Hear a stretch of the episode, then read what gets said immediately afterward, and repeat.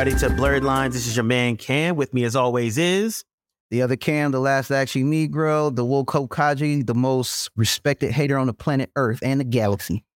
As well as. Hey, yo, this is Josh, aka the Dark Lord of the Caribbean Sith, known as Dark Coconut. And always trying to keep us a little bit more villainy. Who else is left? This is Lord Professor D of the House Morgoth, second of my name, speaker of the nerds, scourge of imbeciles, and breaker of pop culture and mediocre chain. And we're back talking about what we're watching, reading, and playing. Um, and yeah, man, this is a lot of stuff that's been going on in terms of like uh some of the stuff we've been watching, some of the stuff we've been reading. I've been catching up on my comics and my anime. Um, other folks have been watching some movies I haven't watched, and vice versa. So we were all we were all thinking, yo, today let's just kind of dive in and kind of just like go around the horn about what everyone's watching and, uh, reading right now. Um, D, what are you what are you watching right now? Um, I just went through return to FX's The Strain. Mm. Um, because I, you know, I like horror and I like genre shows and I like Guillermo Guillermo del Toro. So years ago when that show was re- came out, I think it came out in 2015 or something like that, 2016. Mm-hmm. That sounds about right. It was the first season. Um, I watched and did not like it. And um, I was just like, you know, forget that. I don't. That's one thing I don't need in my life. I I, I considered reading the books, but was, you know, again, just kind of dismissed it. So since it had its run and it ended, uh, I think about two years ago, maybe. Um, and so it's only four seasons. Uh, the first two seasons, I think, are 13 episodes, and the last two are 10 episodes.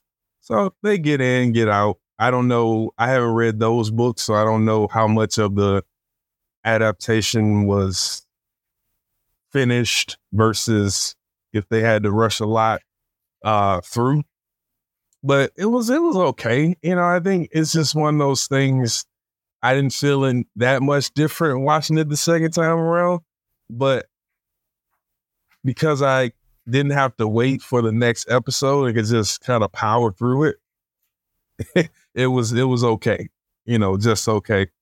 Um a, a decent take on vampire. It's like vampires meets Walking Dead type of where every the one thing I'll give it credit for is the the stakes felt genuinely real throughout each season. You know, they they were elevated each season until the to the very end. So um I appreciated that.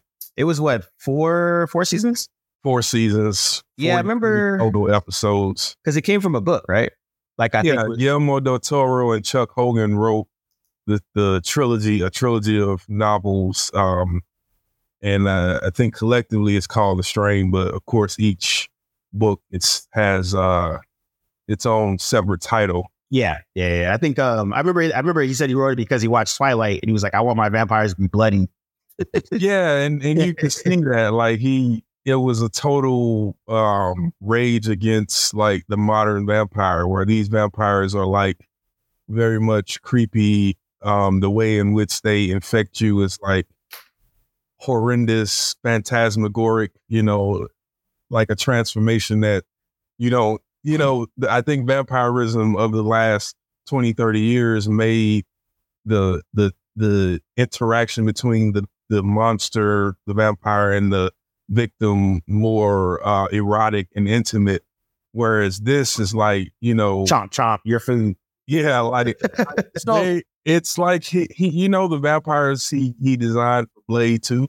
Oh yeah, yeah, yeah, yeah. Kind of like his escalation of that, where now they're like the, that tongue thing stretches like almost like an extended arm and it grips you back and like things. Yeah, and I, I would say like that penetrate the skin, and if the worms get inside you, they quickly multiply. So they they apply a scientific element as well as a kind of plays with the preternaturals, uh, but kind of parallels it. So the main character is the CDC uh, doctor, director of the CDC. So, you know, the whole time is this parallel juxtapositioning of the vampire of the strain with a um a disease, but at the same time hinting at something more ancient and uh, supernatural. So what I hear you saying is you don't like your vampires sparkly or pretty. Well, So, well, I prefer them uh, to be a little bit more disgusting. Uh, Okay, okay, okay. That's fair. I, I, I, I relate the the romanticizing of being turfed is a far 180 in the in the strain, and it's more parallel to what we noticed in The Last of Us and how it affected. yes, yes, us. really gross. very much, very much. Like you don't. It's it's very gross. It's uh, it's it's in when I was in uh grad school, there was this term that was used called that I uh studied up on that was it was called uh dread horror where it's like you the characters don't you through you're you're watching the characters you don't want to it makes you feel uncomfortable physically when you when you see um like again these vampires and and and that's a good comparison to the last of us. It's it's like uh, a very very poor iteration of the last of us. HBO, but um, yeah, but genre fans, it's it's it's a decent watch. I, I it's not it's something you can throw on the background and and not miss the main narrative beats. It's not shooting for anything other than what it was, and and so you know I think that's that's what made me not regret going back to it, and this time actually finishing it, and um, you know it has this sort of classic Dracula setup where you know the, the master vampire comes is shipped over to the new world via you know this time a plane and you know he's got a a, a, a Van Helsing like old man chasing him and uh you know a, a, Renfield type servant who's you know uh constantly uh thwarting the hero's plan. So it's it's it's a very straightforward genre genre show. Did you see the cam? Is that compared it to Last of Us? Did you watch? I watched. I know. I, for me, I only watched like the first, maybe a couple episodes. I watched kinda the fell first off. season and a half, and for some reason it just rubbed me the wrong way. And maybe Yeah, it same me. here. Same here. Maybe it was me. So I'm gonna, I have to revisit it because I like the premise of it. When Yeah, same here. Yeah. Rubbed me the wrong way. First episode though. I watched one episode Yeah. and I was like. Yeah, I, I didn't think Josh you would stick with it. I mean, it, it would have to be kind of on the Last of Us level for Josh and Cam to stick with it. 'cause that- Yeah, they're No, not no, no. It, it, it, it's it's one of those things that like I actually wanted to come back to it. It's just Mm. other stuff got into my viewing. yeah. And I'm not. And then you know me, I'm not a horror person. So like that first Yes. two episodes, I was like, eh, it didn't grab me. I like vampire stuff. So Yeah, I like- me. like one of the best vampire movies. Uh, Let the right one in or Let Me In. Oh, the little girl. Yeah, I never sh- saw Let Me In, but Let the Right One In. You watched the, Mm. the Swedish version or the American version? Both versions are actually really Yeah, good. Swedish version. Mm. Yeah, Swedish version Creepy. is is very creepy. Yo, Um, Yeah. creepy. Like just. Yeah, yeah. But that's another example of some of the more subversive vampire stories Mm. uh, of recent. And I think we all had the same experience with the strain the first time around. The same thing you guys said, I felt by the end of the first episode. Yeah. So Yep. I was already, you know, and I watched more episodes, but you know, I noticed that the characters were poorly written. They were they were Mhm. uh, numb nuts walking around waiting to get killed. It, it was almost worse Can't. than, than uh, at some points it was worse worse than uh, The Walking Dead. Um, Yeah. no, Yeah, I, I, I had characters. I got the same vibe when I watched the one episode. I was like, not for me. Yeah. But again, I give them credit for getting in and getting out. Can't do wrong with 43 episodes and four Mm. seasons Yeah. of what it is, you know? Yeah. That's. They I mean, knew that's what props. it was. You know? Um, so I watched I watched Silo. So you guys and Silo is on Apple TV, and it's kind of continuing Apple TV's kind of high high sci-fi concept that they've been kind of rocking with. They did Foundation. They did another one with uh, I think something like Race to Did Mars. you watch or- Foundation? um, I have not watched Foundation. Okay. That- that's my next. That's on the that's the. I'm trying Same to watch here. that this week. Same here. Has anyone read Asimov's Foundation for I have, but like when I was like 16, maybe. Yeah, like I know I haven't Hold on, not. hold on. Yeah, in my teen, I, when I was on my As, uh, Asimov tip, like my dad Yeah, got me into it. same. I think, I think I was in my like early twenties when I read it. yeah, I've I've been. heard I, good things about the show, debating on whether I want to read the books and then watch or do a little of both. Yeah, But I'm yeah, Silo, same thing. It's based off a trilogy of books. Um, you but know, uh, I do not. I can look it up.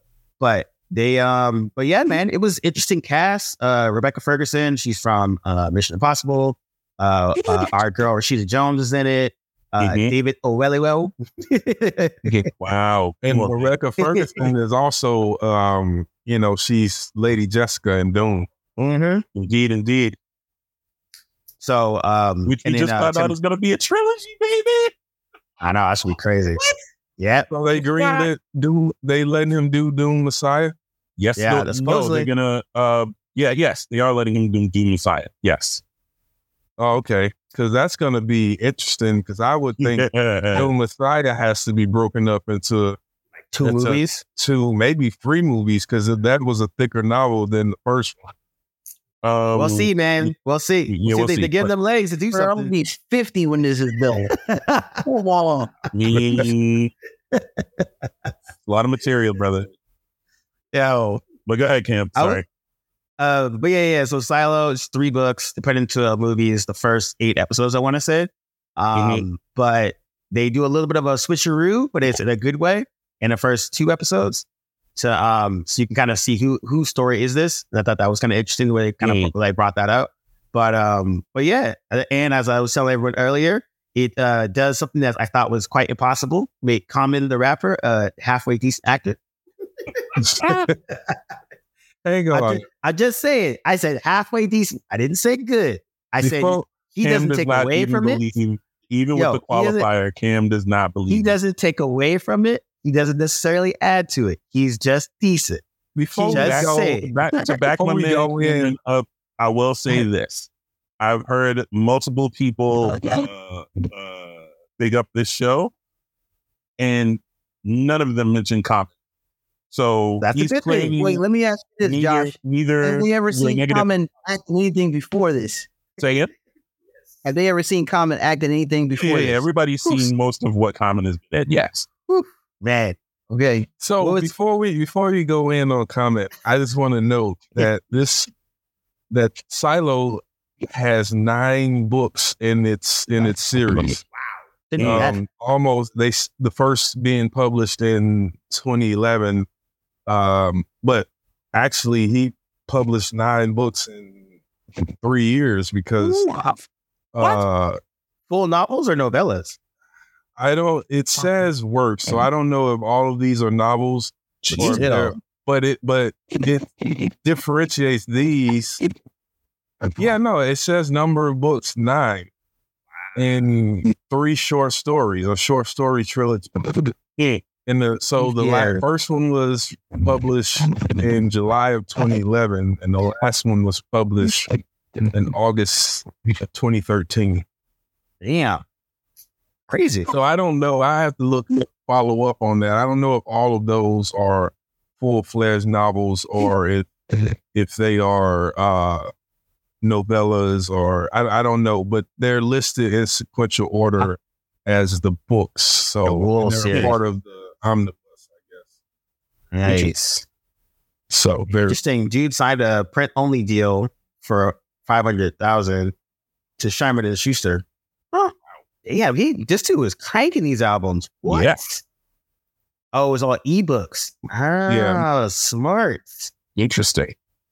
yeah. That's actually really smart. If you just do Mhm. ebooks and you keep it moving, yeah, I'm not mad at it. That's dope. But yeah, yeah, it's uh eight episodes like that. Um, eight, or, no, ten episodes, and um, they got they get you a good a good enough of the world, a good enough of the characters, and then they end on a nice little interesting reveal, uh, world building reveal. I thought that was dope, Yeah. and um, and it's again, it's not it's not a premise you you know we haven't seen before. You know, dystopian future. You know, everyone's you know something happened that took out the main society. Now these people have been living in a certain situation.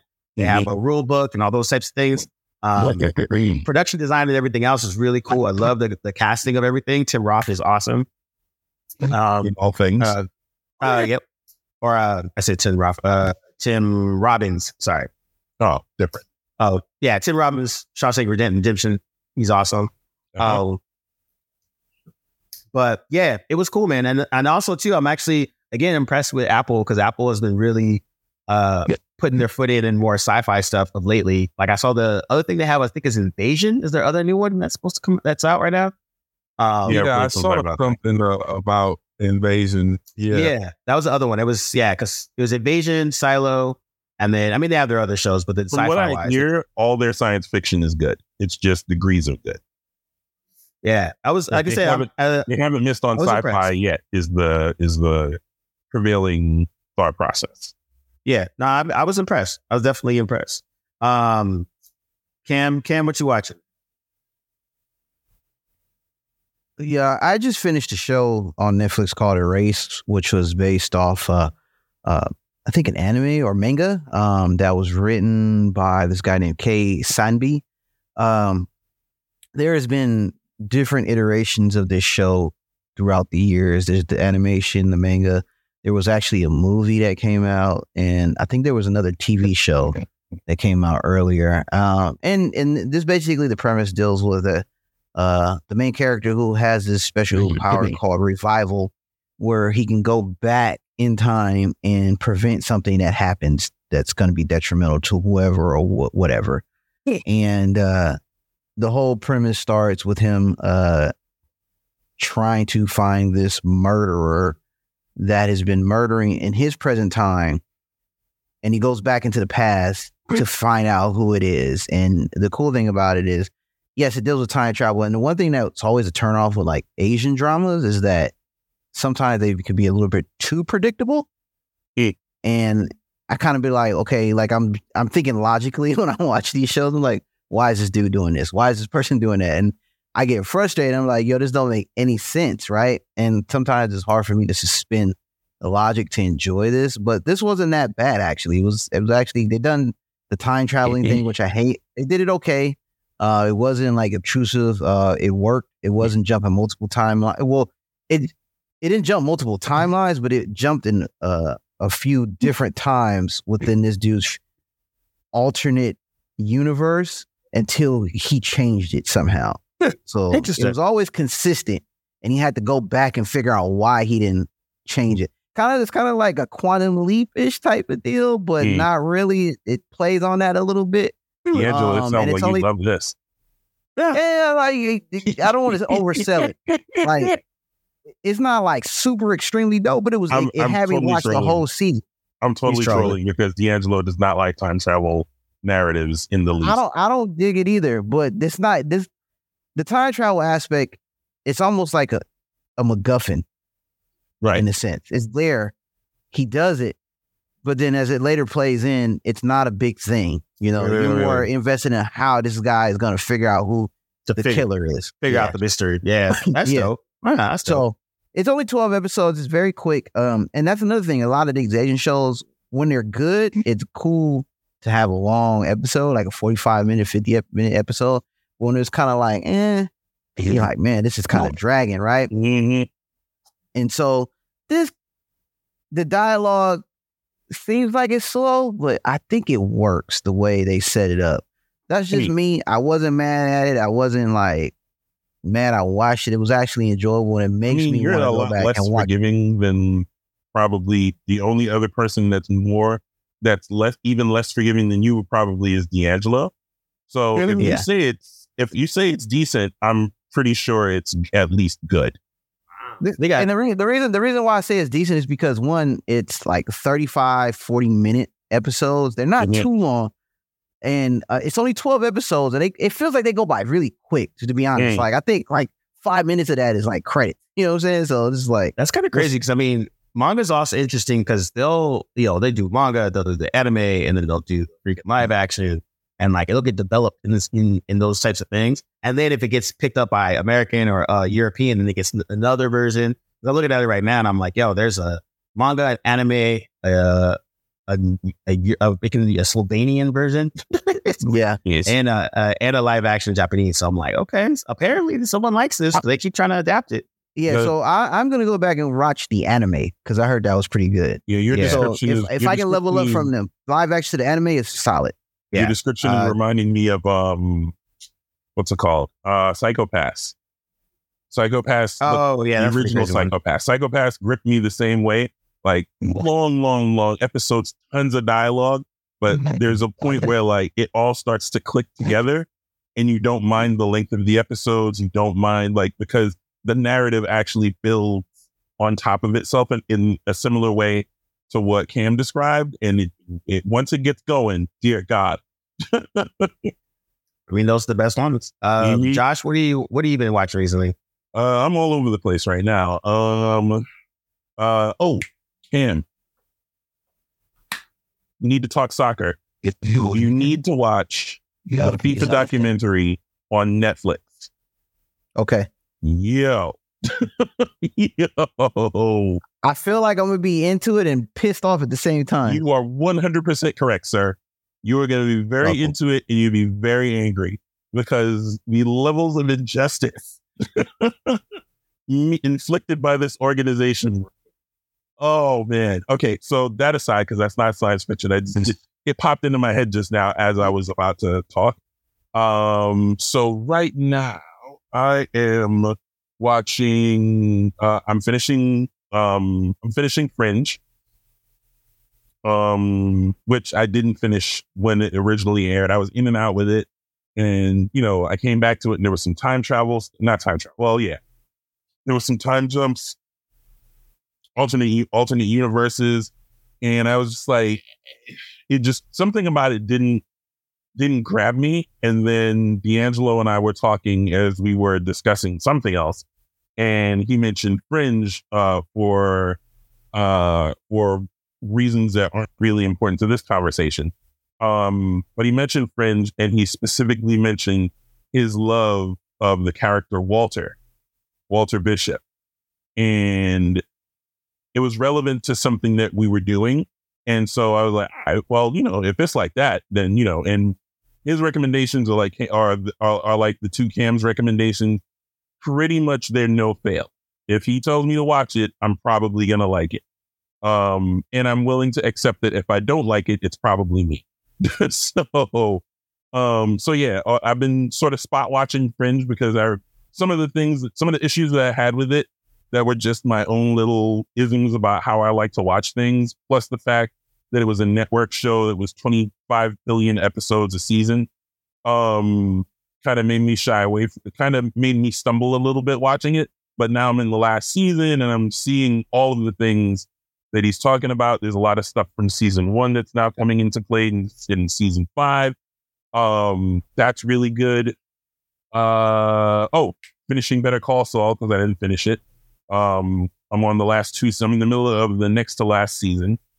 Um, and I still have the, so I still have that to to finish up. Uh, what else? What else? What else? What else? What else? What else? What else? Um, that's the stuff that I'm watching on Netflix. Uh, I almost started Silo, um, and then I got sidetracked by something else. Um, the devil did I get sidetracked by? Yeah. There was something else that I'm there's something else that I'm watching I got sidetracked by. But that's all the science fiction that I'm on right now. But Fringe is definitely super underrated and you know, you're patient you have to have patience with it in certain spots.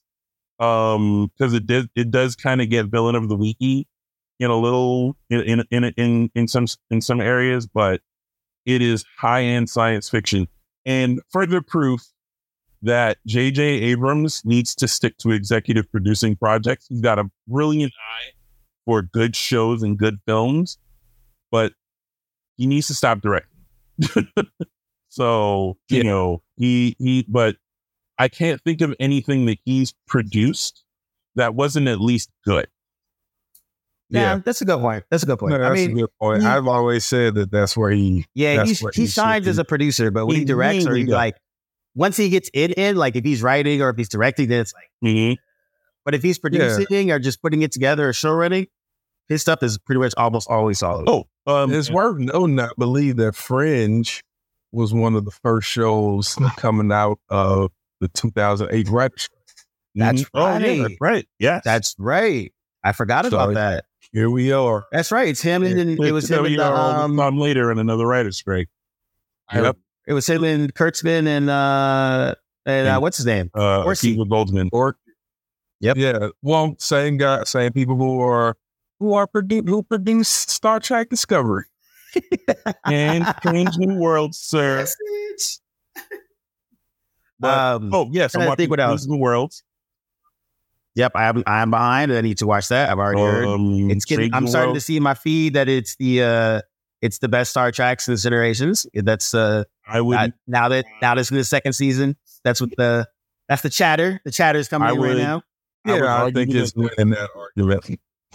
Oh, Yeah. and I I am uh, writing a, a heinous wrong. Uh, again, uh, something that uh, that uh, D'Angelo mandated that I watch. Uh, um, I I never watched Black Mirror, and I'm on top of it now. And wow, wow, wow, Black what, Mirror's what, what what is it? Black Mirror. Oh, yes. Yeah, Black Mirror is dope. I haven't watched the latest season. I always, I've heard mixed bags. D'Angelo likes it. Other people No, don't. it's good. No, make No, it's good. Just- Don't I got to get on it. That is another thing that I was. uh, I guess we're all watching this. Um, I forgot. I did watch all six of the new latest episodes of Black Mirror. The 1st four, especially the first three, are really good and disturbing at the same time. I mean, that's kind of their their mo. It's funny. yeah, that's their thing. I just Mhm. watched uh Bandersnatch like two weeks ago, Okay. and I actually went through it. Like went through the whole like, oh wait, let me see. Whatever, what if I do this? What if I do that? Let me go back. Pop, pop, pop. That shit was fun. I actually really Mhm. enjoyed it. you know, I it was okay. I didn't enjoy it like Yeah. I, like everybody else. Like I, I thought it was too much. Like I was just like, give me the give me the story, the narrative, and you know now I'm being pulled into this meta world that I don't really enjoy. So Mm. like you know, the the the I think it was uh, all the different outcomes. Just, Yeah. just you know, we could play that game all day. You know, Yeah, that- it's Who's the numbers, man? Have her just watch that show. it was Yeah. uh it was choose your own adventure. That's, I mean, I'm glad I did it now as opposed to when it came out like way later and just kind of like got into it because then I can just do it. I no hype, just like watch it. I'm like, oh, let me go this way, let me go that way. You know. Uh, they they did better when they uh with that one off well i guess it, it's now considered as one of the episodes i think it's season two or three but it was white christmas the the episode with Jon Hamm. like that was supposed to Mm. be one of their early that was actually one of the episodes before they moved to net before they became a netflix series when they were still just uh, bbc but that one was really good. It's one of their best episodes, and um, and and I thought Bandersnatch would be a little bit on those lines, but it yeah, but it wasn't. But it is what one terrible is just yeah. No, the um, yeah, I was, yeah, I was catching up. Oh, the other thing I was gonna say I watched is uh, I watched The Bear season two. Really fun. been one to check that I've out. heard that I was differentiates from season one a little too much. So they, I, so this is the thing. I watched season two without watching season one. I was at my homie's place. He was, at, he was like, started watching it, and I was like, oh, whatever. Ended up just burning through it, and um, from just from the season two aspect of it, I like the writing, great cast. Um, the one thing it was that got annoying a little bit is like when they do their two person um conversations, like every shot is like right uncomfortably up, in the Yeah, face, and I they saw do it in the too much. I saw It's it in the too promo. much. It's like, it's like, hey, hey, Josh, what's going on? Oh, nothing, Cam, just chilling. But then the shit would be like right up in your face. I, I caught Yeah. some promos. Every conversation Yeah, was, was it's a little too. It, they do it too much. much. That and they love their wide shot, and they pan in slowly as tension builds and the tension. Mm, It just there's a lot of anxiety in the show. nice. But that that being said, performance wise, Uh, really dope. Act, uh, the acting is awesome. Good writing. I like I like all the characters they got. It's a really interesting cast. Um, and then when they, they have a one particular episode that has a bunch of guest stars, and each guest star is introduced very subtly in a point where, like, normally when there's a guest star, it's like, hey, this is the guest star. But in the way this this kind of happens, like everyone kind of gets to stand on their own, and literally, I would give every one of those people that was in that this episode uh, a guest, uh, you know, nomination for an Emmy, just because like every person's like role was really really cool and specific. And so, yeah, one episode, and it was like not even a spoiler, but it was like Jon Bernthal, uh, Jamie Lee Curtis, uh, Sarah Paulson, Bob Odenkirk, freaking who else? Oliver Platt. Like it just All of them were all were in one episode, and nobody episode. and nobody outshines anyone. Everyone's in the exact same level. John Mulaney's in it as well, and they each get a little bit of time to shine. And it's fucking. They just That's just did a um, really good job with the ensemble cast and the TV show, and not even billing it as like this is the special episode. It was just kind of like happens, and you're just whoa. Jamie Lee Cur- Curtis killed it. But yeah, it was dope. It was really good. It's um, I see why the hype is. I see why everyone does it, and um, I see why a lot of people are like really, really into the show. I watched something else that you guys watched a few months ago, and I just watched it. John Wick Four. Watched- Ah, what do you think? What do you Um, think? Welcome to the resistance. Well, I? I enjoyed the first three a lot better than I enjoyed that. Uh, Hey. it wasn't bad. It wasn't terrible, Mm-hmm. but it didn't need to be two hours and 48 minutes or 49 minutes. It was 30 minutes way too long for them to just I agree. continue to bring t- countless action sequence after They action needed sequence. time to throw him down That- the stairs twice. they whatever, whatever. I I felt like I was tumbling down the stairs at that point. I'm like, come on, man, let's finish this. Let's finish this. Like that's What's That's funny a- is watching it in the afraid to hit his theater. right hand. Yeah, watching it in the theater, it Yeah. felt fast. But I think if I rewatched it at home, I probably would. I'm positive when we rewatch it, it'll yeah. Nah, it felt long as hell in the theater, bruh. Hey, yeah, it was it was I mean, there again, it was good stuff. I'll give them credit for the creativity and the form. You know, the way they block uh, block uh action sequences, the choreography, the the creativity in Right. in in scaling up um the the um the locations and the fight set and the set pieces and all that stuff. Mm-hmm. But again, I would criticize any other film for having a script like that, whereas again, it's just strung. It's twenty minute action sequences strung together, back to back to back, with with each other, and then and then we had get to the third act, and I think Keanu Reeves may have said all of the whole sentence in that in that whole in that whole movie. Like it was it was very. And then I also noticed that, and this is probably because again he's older now. That especially noticed it in the early scene where they where he's in the, the Jap in Japan that some of the the fighters were really off with their timing like they were like hesitating like and waiting on him to turn to to strike him I'm like see that looks really bad because he's supposed to be mm-hmm.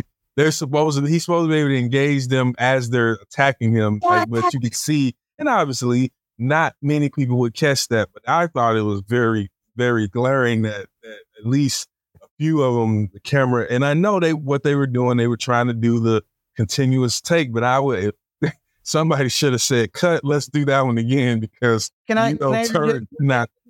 Yeah, go ahead. Keanu is entering that Harrison Ford territory where he is too old to be playing his character. Yeah, It's not believable anymore. if you remember when It's- we, I think when, when we just shit his age. when we reviewed it, I want to say Cam was the one who pointed out the same thing that you just pointed out, and I was the one who pointed out that the action sequences are definitely slower. They- Yeah, I mean it's so there's noticeable. difference in speed, and it's definitely what you just said. That com that, and I think if they if it didn't slow down, if it hadn't slowed down, you might not have noticed it as much. But Right. because the speed is not because the same sort of breakneck speed, because they don't really speed ramp those action sequences in the edit. That's real time. So Right. it's That's noticeable. point.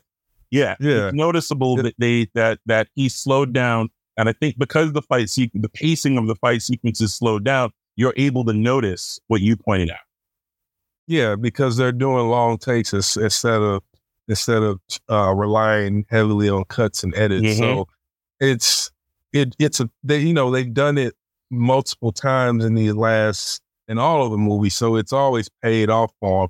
And Sure. again, I, I just brought it up because it was something that you guys had talked about reviewed. I didn't watch it at the time, but I literally just recently watched it and still enjoyable, still good Mhm. action. Um, really weird. Um, in retrospect, seeing um Charon killed, knowing that um um you know Lance Reddick is uh died has has passed on. Um, but good story. And if that's the end of his chapter and they still got that whole world to to build off, you know, there's I think the story of John Wick is that it probably was not expected to go that far. And Yeah. it, Yeah. It- I mean, also, yeah. And then So I would say, retroactively like- built. Yeah. Yeah, like I think the like I'm curious about the Continental uh story because like the world of John Wick is actually super interesting. And I think that that like if they can if they can, you know, explore that world more and have fun with it, I think there's a lot there that they could have. Cause yeah, Keanu's like 58 now, almost pushing 60. So I think like, yeah, I think like there's enough in that world to like just the Continental itself is like super interesting. And then in two, you're like, wait, there's other Continentals in other places. Okay, that's dope.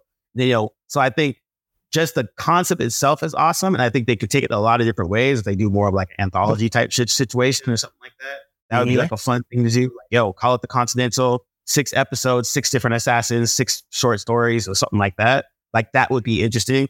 So But I I think, think, doing um, it when the Continental is first built, and uh, right. Winston, 70s, Winston's right? super young, and um, Lance Reddick's character is super young. Um, in the seventies, I want to say It's like four episodes, right? Something like that. four or six, something like that. Yeah. So that's I mean like like stuff like that could be super interesting. Yeah, I think that could be super interesting. Um, but yeah, I think we're at we're at a point now where you're right. There's certain parts where like, hey guys, uh, maybe you don't have to play these things. You can Yeah. go older. You know, like you're it's cool if you're cool. It's old. Like uh, the other one I was gonna say I watched was uh Fubar with Arnold, and um, Hmm. basically he's like retiring FBI agent. Finds out that his daughter is also an FBI agent undercover, but he didn't know that she was lying to him this whole time. And so that's that's your basically father daughter conflict for the whole show. Um, so that's such a classic. what show is this? uh, it's called Fubar. Fubar Arnold. Oh, okay. That's such a classic Hollywood Yeah, setup. 100%. Really I is. gotta tell you what. Gives you all the nineties, 80s? nineties, that is an 80s, 80s movie. Yo, that is it an 80s movie it. waiting to happen. I bet it was different if somebody was like, no, no, no, Arnold Yep. Schwarzenegger is the star. We gotta, we gotta change that over. Make it so. Oh, or she, she was, uh, she, he knew that she's in the FBI. No, he, he didn't know. He didn't know He- absolutely. Yeah, at all. totally. So uh so that's basically the whole thing. And it's like, you know, very uh, you know, kitschy and tree type type of style. Yeah, But That it was but it's like entertaining. It has great supporting cast, it's awesome. Um Arnold is definitely too old to do actually anything. They have him in the action sequences, and he's like, right when it's like, stop, sun double. like, yo, tho- I hope those sun men got overtime because they were literally in every scene. Yeah, last one he he the last one he good action film he had in him was Dark Fate, and I think that was still like you know pushing it, but yeah. Yeah, I was definitely It was- pushing it, it was- because it was it was there was a lot of it didn't do well because there's a lot of Terminator fatigue out there. Like I think if you didn't have the last two or three movies, that would Oh, have been definitely. a great movie. it is a gr- it is a mm-hmm. in terms of that pattern of of you know there's a lot of there's a several films that did this. Terminator was one of 'em where they ignored the sequels, and Dark Fate was a direct sequel to Terminator Two. Yeah. Judgment Day, Mhm. which, Which is I, why which I still need to go watch. You by way. ignored all those other ones. That would Yeah. have been a great. That would have done that. It's so it's a great movie on its own, regardless. But it would have done extraordinarily well if they just jumped straight to that story. Yeah, is it? You're right. It's just too bad that even despite them ignoring those films, the, the audience hasn't forgotten. hadn't forgotten them, and Yeah. so That makes sense. Terminator Dark. Yeah, And nah, I I, don't think um, like I don't I don't really have fatigue for things like if it's a good the the like I so by that measure I should be very fatigued with Star Trek. I'm not Yeah. fatigued with Star Trek. I I still enjoy it because there's still good stories to be told. You know, what I mean? I'm oh, Well, of the to be I'm fair, Star now- Trek. You tired of Star Trek, Josh? It, bro, So- listen, Discovery shook my faith a little bit for a second. Well, and, and, then again, Strange, Strange New Worlds is like, come here, come home, come yeah, home. Strange New going? Worlds is a big Star, Tre- a big hug to Star Trek fan. Uh, Uh, to- and- to- especially, I don't agree that it's the best since TNG. People got they got to stop disrespecting these Deep spaces. Space Nine, which I'm also watching right now. Like, Yo, they, they got to stop disrespecting Solid. this. These Solid. space. Sisko Like, Hawk I'll- is the man. Sisko Hawk is the man. I'm just saying, like they they want you know it's interesting because Deep Space Nine was the first Trek series that literally was like we're we're gonna go. This is gonna be a different Star Trek experience. Yeah. this isn't mm-hmm. gonna be. This is gonna show you more of this world. We told, we- you know, they've been telling us that there's this large fabric and galactic, you know, so Starfleet has other aspects, and Deep mm-hmm. Space Nine was a great entry for that. So, you know, Yeah. I think, I think, hands down, it's probably one of the most high-reaching Star Trek Yeah. series. I agree. Definitely. And also, and, and also politics wise, it would it would delve deeper a lot more. You ex- because it was in one centralized place as opposed to them traveling different places. It was less monster of the week, a lot more intrigue, a lot more political situations. Yeah, And- more and serial. Yeah, Serialized. more serialized. And I think Mhm. like Voyager got to be the that one monster of the week type of thing, where Deep, Deep Space Nine got to stay in the corner and just like let's talk about all the stuff that's going on and everyone that's coming through Deep Space 9 Mhm. And that's Yeah. and also I a good deconstruction of of of uh of Starfleet and the Prime Directive and all those things that really a deconstruction of Roddenberryisms. If we if we want to Yes. be fair, not to criticize that, but that's what it was. It it was an admission that Rod's optimistic view of the future was starting to look a little dim as we moved into the mid '90s and things like that. So. Mhm. I, I, that's another reason why I think it's such a great entry into Star Trek's lore. Yeah. it's a great it's a great deconstruction of the Roddenberry mythology. Um, like one of the producers is, is quoted to say, "Yeah, um, Roddenberry probably, as much as this was his idea, he probably would have hated what we did because I agree. you know, Oh, they, yeah, they, absolutely. they went they went there. They went, you know, they they deconstructed the the myth of a utopian society that uh Yeah. you know that Star that that Starfleet and Federation have created. You know, it it it, it put your it put your main character in compromising positions. Um, it was just, I mean, so I I, I was telling D'Angelo the other day, I was like, yeah, I, I started rewatching it from the from the. I usually jump to the beginning of season three and just go off from there, but I started from the very beginning this time on this 80th rewatch of mine uh, that I that I. And I gotta tell you, you know, I, I need to stop maligning season one and season two the way that I have been because there's some good. Fro- I, you- I had mentioned that to you. Fro Yeah. Sisko, Fro Sisko versus Hawk Sisko. Yeah, yeah, yeah. Fro I- Sisko was he was solid. He had to be I like need I no. need to stop maligning season one and season two because there's some solid character development and some really solid Roddenberry star- style storytelling. You know, And it's solid world building because Mhm. they start to build the changeling, dominion, the even that prophet storyline uh uh early on in season one. you made But that I also noise like love- like prophets.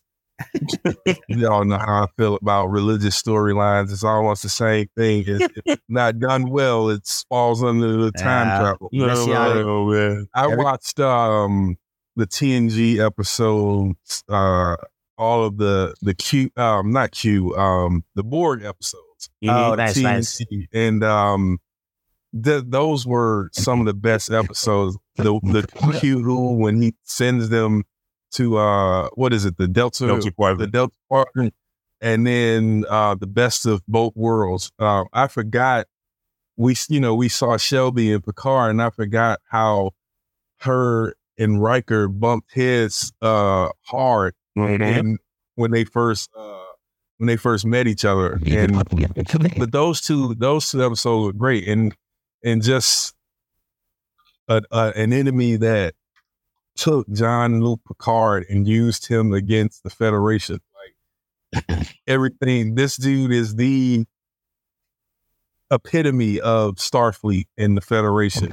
And they used it used his knowledge to basically take out I brought that up because um I like that uh Deep Space Nine started with going back to the battle of uh what is it, Wolf Wolf three? Three five nine.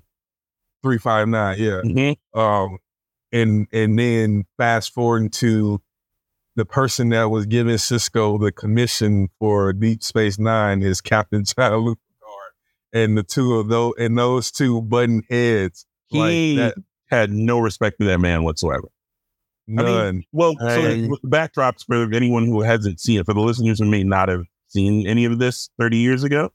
Um, so in the Battle of Wolf 359, where the Borg basically take on the gigantic Starfleet armada that was assembled to stop them um, from getting to Earth, um, Sisko was in that battle and uh, his ship got basically just obliterated one shot. Um, and his wife was on his wife and his son Jake were on board that vessel when it got destroyed. Basically, just it, was it was you know one one hit from the Borg and it was abandoned ship. And so, um, and so his wife dies in in that uh in that battle. He can't get to her. She's been you know like debris falling on top of her. Uh, he gets his son out. He gets his son out, and he goes to go get his wife. But you know, there's a fire and debris falling everywhere, and he's taken out of the room, uh, out of her, out of their quarters, uh, before he can get to her. She's already clearly laid out. She's dead. She's dead. Um, and so fast forward, like like D'Angelo said, fast forward to him meeting Jean Luc Picard, who's giving him his orders and assignment to uh, take over command of Deep Space Nine, and is all Giving him sorts of black business. losing out of Avery Brooks. Give him Yeah. the business. Talk about And then, you know, the whatever, tonal like, shift. Yeah, give me my orders Yeah. and get out of here, yo. yeah, but I think looking back retrospectively, it was visually w- a well done thing by the producers because if you want to talk about an attitude shift from the next generation and that version of Roddenberry's uh, future t- utopian idea of the future, what better way than to show the the new the former protagonist of that story bumping heads at the beginning of the new uh, new series with Mhm. the the new protagonist who's going to represent this new uh chapter in uh Star Trek lore. Yeah, and zero fucks that that was his superior officer because he starts out as a commander. Avery Brooks, Commander Sisko, start he's com- he starts out as Commander Sisko, taking over uh command of that of that starbase, and I don't care you my superior officer, just give me my orders and get out of here. Yo, you killed my wife. yeah. I mean, I like that. Like, that's a, a, a prevailing theme through all the Star Treks, like of reverberating through all the shows, even in Picard with uh, what's his name? Um, the other uh, in the third season, the other captain, where he was on one of the ships that the Borg uh, fucked up as well. So I like they kept that as a, a normal thing. The rest of Mm-hmm. Yeah, that changed Jean-Luc Picard's uh the way people saw him and Oh, yeah. and from that point on, like even though he could say like, "Oh, I, I was taken over," it's like, yeah, but it. Yeah, bruh. and they do a great job of touching on that in uh, first contact. The first time Yeah. that they read that they encounter the Borg since uh, Wolf three five nine, and they were like, "Yeah, it's cool. You know, you should do this planetary survey over by uh, the neutral zone just in case the Rom- Romulans pop up. You know, you should patrol over there um, in case the Ro- Romulans decide that they're going to take advantage of the situation." Meanwhile, you got the crew that has the most experience with the Borg, uh, outside of probably Sisko. um, and, and you sideline him. So they clearly, like you say, there was clear distrust even after exonerating him for any wrongdoing. That should have been a that should have been an episode, a court like a court martial, like somebody you know, like an advocate general on some. Yo, this dude turned coat. He should be tried. Yeah, no, I agree. I totally agree.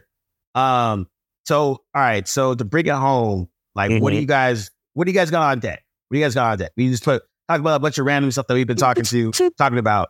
But what you got coming up that you're going to be? Uh, I mean, The Witcher just dropped, so we all got to finish that up. And you also, it's only the first part, and then the second part comes out in two weeks, The second part drops July 29th. I and it's three more episodes or two more episodes. something It's like three. Yeah. Three? So they do eight episodes a season, uh, which again, I, I, I gotta respect them for it. Get in and get out. You Yeah. Know, you know, they're not dragging it along. I'll do my last because that, that's going to be a topic for discussion. Yeah. Um, nah, we got Witcher coming up. I think I'm I'm gonna try to check out Foundation. A bunch of anime that I watched just started up again, so I'm, I'm gonna hop back into that.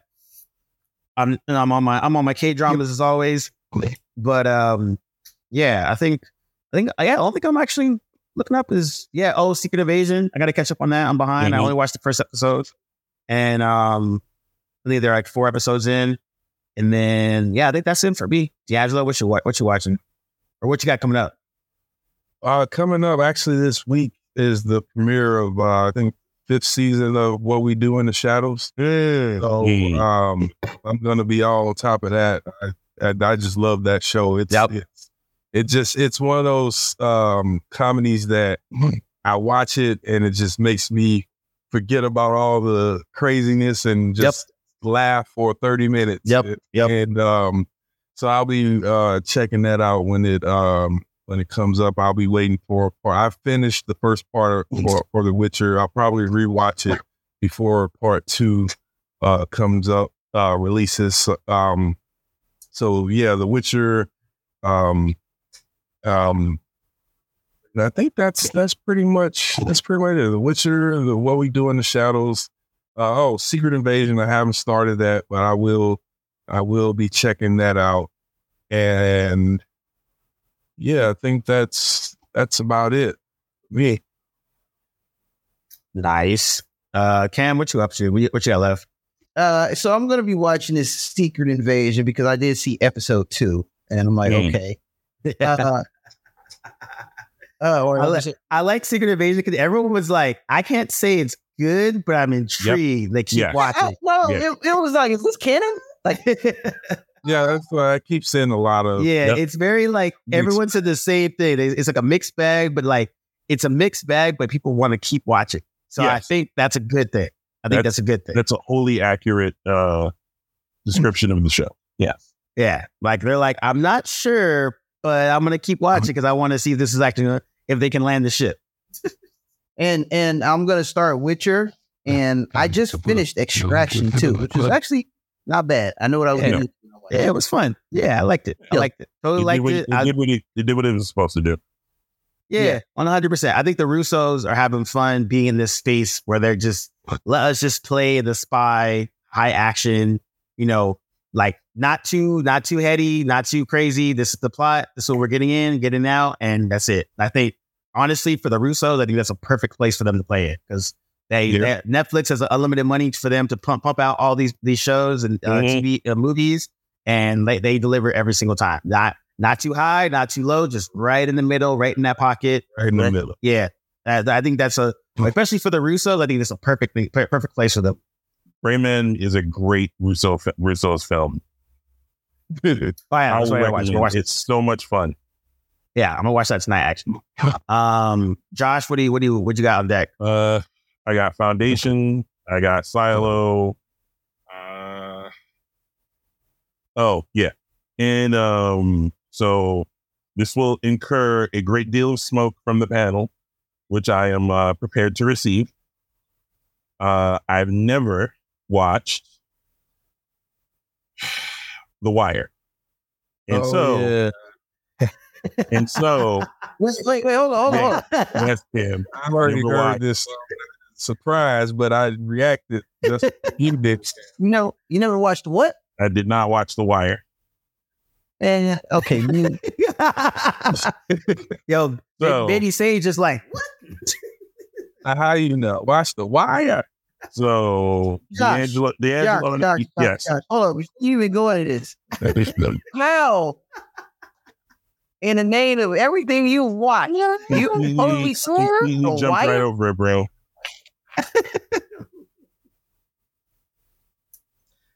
Go ahead, Yeah. brother. Go ahead. I can tell you right where I was when it was coming when it was on. I could tell you what else I was watching. And Bro, you better not say a Marvel movie came out. You no, Ah, that's and actually I just funny. never and then never got around to it. I've multiple conversations I've had about it. All right, I'm gonna get to it. I'm gonna get to it. I'm gonna get to it. To be And- fair, it was on during the time where HBO wasn't as accessible you know, easily, and that everybody would not everybody was doing HBO at that time. That I was mean, a was- small part of it. Yes, I didn't Did have the Wire and had um, did the Wire and Sopranos overlap? Yes. a little bit. I think The Sopranos was Whereas- in its fourth or fifth season when The Wire had its first season. Um, I think yeah. The Wire started in either between 05 and 07. I can't remember the exact year, but that was around time when it when it started. And I got rid Yeah, I of was. I got rid of HBO right at the end of Sopranos. So that was Yeah, part- it- that was a small part of it. I mean, I was Yeah, it was- king, so I could have found it online. It's not like Yeah, I don't really I was have- laughing. I don't have a Um, reasonable excuse. No, actually, The Wire started in 2002, so it would have been around the third season of The Sopranos. Yeah. believe. So they were running a little bit concurrently with each other. And I think also, so part of, so I think the initial thing was, I was like, oh, this is, you know, crime drama focusing on the criminal element in where? In nah. So um, on description, on description, I was like, hard pass because I, so between slave narratives and black people doing dirt, like doing, committing heinous crimes, I was just like, I'm done. I'm done with all of it. I'm done with it in television. I'm done with it in film. I'm not watching. I, so there was a, a brief period where I actively avoided the show. And then I started hearing all the plaudits and pundits, you know, that the show was getting where it was like, yo, you need that in your life. And so because I didn't jump on it immediately and because I was kind of, I was doing a bunch of stuff. Like, you know, my daughter was still was like Sage's age, if I remember correctly. You know what I mean? Like there was just a lot going on and I couldn't invest that much time in doubling back to watch the show. So I just didn't. I don't even think on demand was that big a thing back then, if I remember correctly. So I didn't want to jump into it. Matter of fact, it wasn't. So I wasn't I wasn't really keen on diving into a show that I hadn't seen from the beginning. That was another thing. Um Interesting. but yeah, yeah, it was just but and then but later on down the line, I could have watched it in the intervening years at any point and you know and banged it out. And I just I just I just kept delaying it. Not in favor of other things, but just I just kept delaying it. Like, all right, I'm gonna watch it, I'm gonna watch it, I'm gonna watch it, I'm gonna watch it. And then finally uh D'Angelo and I had a conversation last week, I think it was, and he had the same reaction everyone else has, like, how have you lived life with your black card intact and not watched The Wire? And Are you taking notes on a criminal conspiracy? Yo, check this out, Josh. Yeah. Well, I actually didn't challenge your black card because Yeah, nah. the- the- it was David Simon. It wasn't like it was it was created by a black uh, fair. artist fair? or writer. Disclaimer. I'm, I might be. I might. I might exaggerate. But but Josh, you know this ranks up to there, there's a coworker of mine who was around the same age as I am, and he never watched New York Undercover, and I was like, if you're a hip hop head, you watch New York Undercover. Yeah. that's the craziest like, part. Like every one yeah. time yeah, where I aspired to be an undercover cop because it was so fly. Never in my life. I think this back on. Oh Uh, no is it on it's on either Amazon or uh, uh, or TV. I think it's on Freevee. It's either on Freevee Yeah. or Amazon. I, I watched the Yeah. random episode. To those Hey, who are familiar, am I lying when I said cops were actually cool? in New York No, Undercover? you're not They were- lying. They No, were I in didn't know. Tim's, bubble was- well, jackets. I was slightly older. I'm slightly older than you are, so there was not necessarily the same romanticization, but I gotta tell you that if you you wish that you, I will say this, you wish that that the cops you did come across were those two. Yeah, That's hilarious. And uh, shout out to Lauren Velez, who uh, was on New York Undercover and is uh, the mom in uh, Spider Verse in both Yes, movies. Um, but yeah, nah, and, that's mom, uh, and mom in the uh uh Transformers: Rise of the Beast. oh, the new one. Oh shit, you know that. Yeah. Nice. Don't rush, don't rush to see that. Just you can you can totally see that on, Whenever. when it comes out on Yeah. on streaming. Don't Um, Um, I was gonna say, uh, yeah, but the last thing I would say that just came back on the anime tip is an anime called Mushoku Tensei. Tensei. so say Tensei, slowly actually. one more time. Mushoku Tensei. Okay. And this is the basically the godfather of the isekai genre. Isekai genre is basically when some loser gets killed and then wakes up in a fantasy land, essentially. So in the Mm. last 10 years of anime right now, that's been like one of the main genres that's been like getting cranked out. So Interesting. Sword Art Online, all these other ones that are like getting popular or whatever. So, anyways, this this particular anime is the very first of all of that. And so it was a it was a novel turned into a manga, turned into an anime. And so this Okay. this uh it was a light novel. So when it first came out, every anime that does that type of genre basically borrows from this. And Mm. so when they finally got turned into an anime, everyone was kind of surprised because like finally at this point, because it was the kind of the main one that kind of started this whole genre off. I think stuff six is seven. But anyways, um, it's freaking amazing. It's really, really, really dope. Um, it's just an interesting story, interesting world building. And as and watching it, I've seen so many isekai type of genres. I see where everyone pulled literally just took from the story Mm. and went off on a whole tangent. So props to that show because like they just did a really good job of converting the light novel into the anime. Just started its second season right now, and uh, but it's dope because basically the whole thing is a loser gets killed, wakes up in the uh, fantasy world, but the original with this one he actually is totally cognizant, but he's a child. So he starts as a baby, like you know, infant, but he knows he literally knows everything from his Mm. for, for previous life.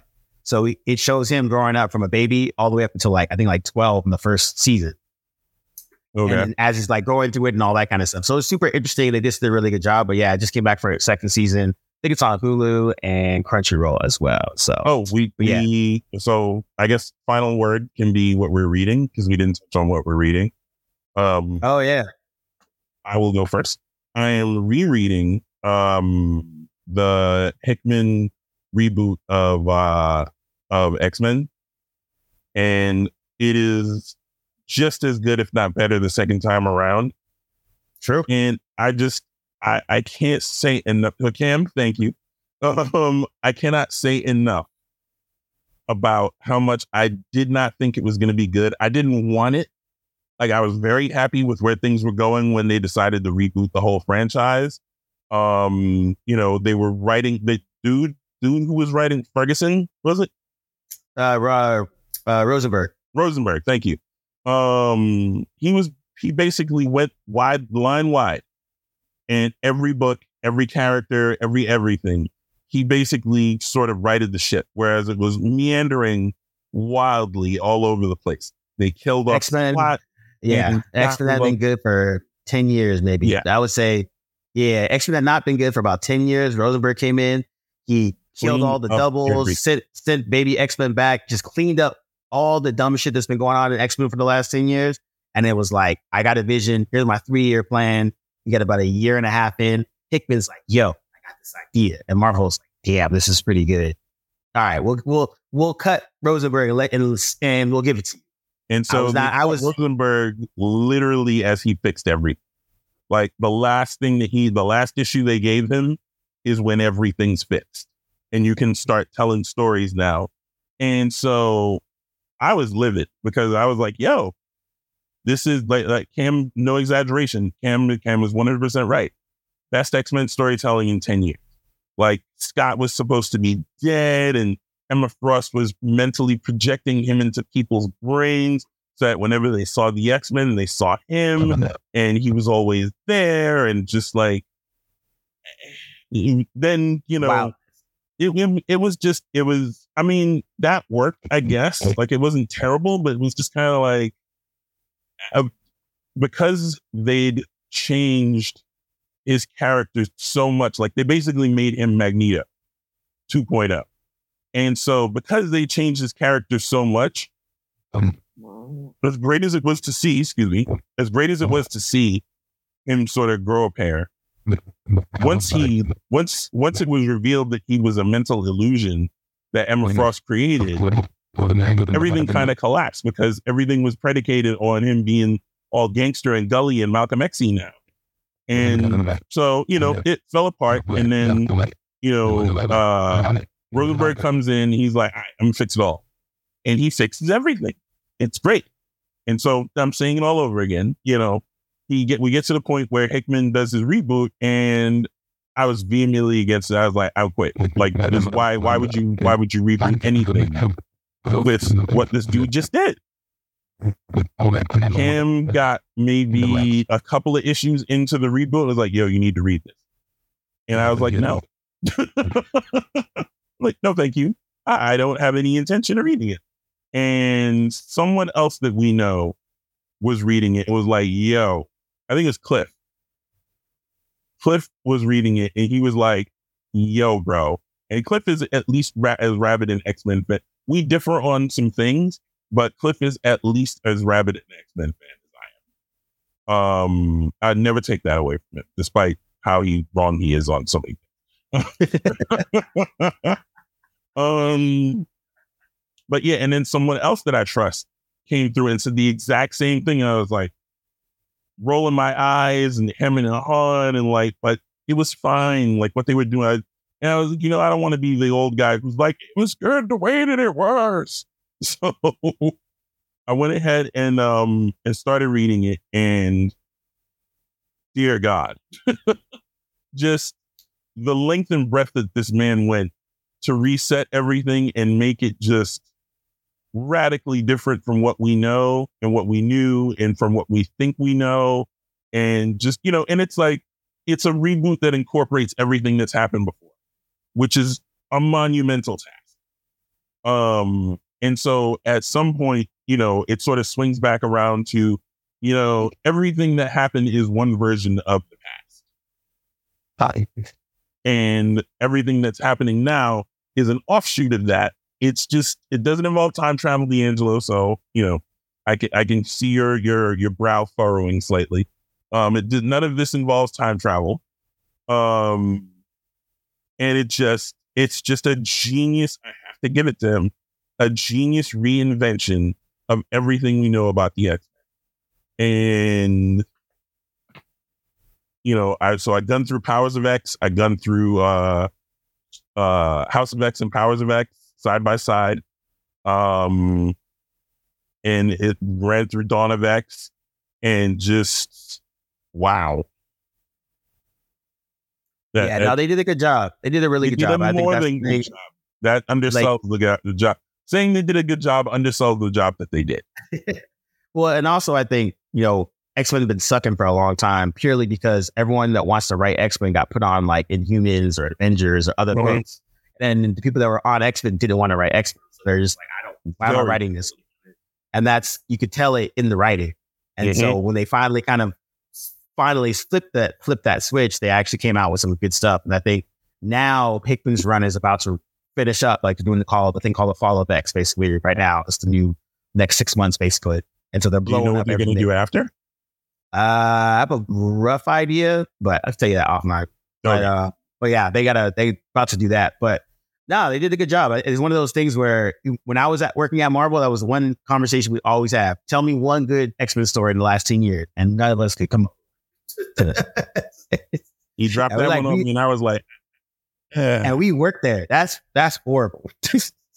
so, but it also goes back to you know when writing is important. So telling good stories and being able to do stuff is like just as important as the flashiness and the arts and all that kind of stuff. So it, I gotta but, tell you, it's just it is absolutely mind blowing. I've I've not read an X Men story that I can say that about in a very even the stuff that was happening uh before the reboot that I, that I thought I, I was like oh this is this is this I love all of this this is great I, I don't think it's I I remember thinking to myself we're about to see greatness because he's re he somehow he has managed to make sense of everything that was happening before that made absolutely no sense. And I think we're about to see something great that comes after it. And so for that to sort of fall by the wayside, uh, as far as the guy who was who was writing it, right, you know, up to that point, I was just like, well, she he should get a shot, you know, and Definitely. it didn't. Uh, uh, that went away very quickly. I was like, he d- yeah, you know, Rosenberg is dope, but oh my god, this is and again. I I didn't want to like it. I thought I I wanted to be able to come to Cam and say you're wrong. This is garbage. I don't know what you're talking about. I don't know what you were thinking about. I don't know why you thought this was dope. It is not. And it's it's it's probably the best world building I've seen in a comic book in the last 25 to maybe more, maybe 30 years. I concur with that. 100%. It's a good, like I said, self contained start to finish story. You can like read it as one thing, never, never have it going on. So I think that was, Yeah. um, so, all right. Well, What are you reading? again, as always, this Wait a is, uh, what are you reading, Cam? I'm reading some DC stuff. I'm catching up. Uh, Lazarus Project with Batman and Damian Robin, um, who's always fun. One of my favorite characters in the DC universe because he's an asshole and he does it all the time. uh, I'm also catching up on my current X Men stuff, which is kind of all over the place. And then, um, oh, Philadelphia. That's a black writer and uh, artist. It's a a vampire story set in Mm. Philadelphia. Um, I think it just I think it just got nominated for Eisner recently, but yeah, trying to trying to work on my uh supporting black artists and writers uh situation. Nice. So I just I have I think I have all of them. I think I'm going to start the first one this week. So um, I'll kick that over to you guys. Uh, I'll, I'll top it off with the what I'm reading, and I credit the professor for putting me on the Gods Themselves. Uh, by Asimov, that was pretty dope. Uh, I'm almost done with that. I just love the the first chapter was like against stupidity, and I started laughing because it's all out of sync, and I was like, but it makes perfect sense. And it's like uh three three worlds, Earth, parallel universe, and like a lunar colony. So I'm in the third act right now. I'm slow reading it. I know, uh, you would have read this in like two days, but uh, it's, I enjoyed it. And then there's a book I got on the back burner right after this by Ishmael Reed, uh, Yellow Black Radio Broke Down. And the reason I'm on Ishmael Reed's tip is because few years ago I went to go watch the play Hamilton, and he wrote a, a short play called The Haunting of Lin Manuel Miranda oh wow. criticizing uh the play Hamilton, and I thought that was awesome. So I'm a big Intr- Ishmael fan. Nice. Those are the, the two books. And I- Ishmael Reed is one of us. So What was the name? What was the name of the book? The Yellow Black Radio broke down. Yellow Black Radio broke down. I believe that's the title. You guys can correct me if I'm wrong, but that's on the back. But I don't have it in front of me, so Nice. Nice. Well, um, yes, I'm reading uh, The Gone World by Tom Wetterly. I always get his name wrong, but it's a science fiction murder mystery uh, kind of deal. Um, supposed to be Inception meets uh, something. Uh, what is it? Like Inception meets uh what's the um annihilation yeah yeah Oh. totally similar to uh in that weird science kind of vein so but i don't know if i'm going to finish it because i'm waiting for uh on july what is it july 18th uh the second book in um this trilogy I started reading last year is is going to be released, um, and it's called the Dream of the Dream of Blade. I think of Dream of Blades or something like that. It's it's by Daniel Abraham, who actually co-authored. Um, uh, he co-authored uh, the the Expanse. Mm, okay. But Oh, one of- that's right. That's right. That's when you told me that. Yeah. Yeah. So those are that book is yeah, it's called Dream of uh Blade of Dream, yeah. And it's the second book in that, and it's like a medieval high fantasy kind of deal. Um, another sword and sorcery. So gonna try to finish the Gone World and then hop into that. So I got two weeks. I've only started the first couple pages of the Gone World, so I think I'll knock it out in the, in the week if I put my mind to it. But it's it's uh yeah, I'm looking forward to it. It's set in 1997 and supposed to be kind of a weird, dark sci-fi thriller. So that's right up my alley. Yeah, So that's dope. Yeah, that's super dope. Nice. All right. All right, fellas. Well, once again, always a good conversation. And uh, we're gonna pick it up next week and we'll figure out one, we'll do another one of these to follow up all, all the stuff I've been watching. And then two, there's a bunch of things that are coming out or wrap it up that we'll uh we'll chime in on. So um as always, thanks for everybody listening and Thomas still yeah. wow.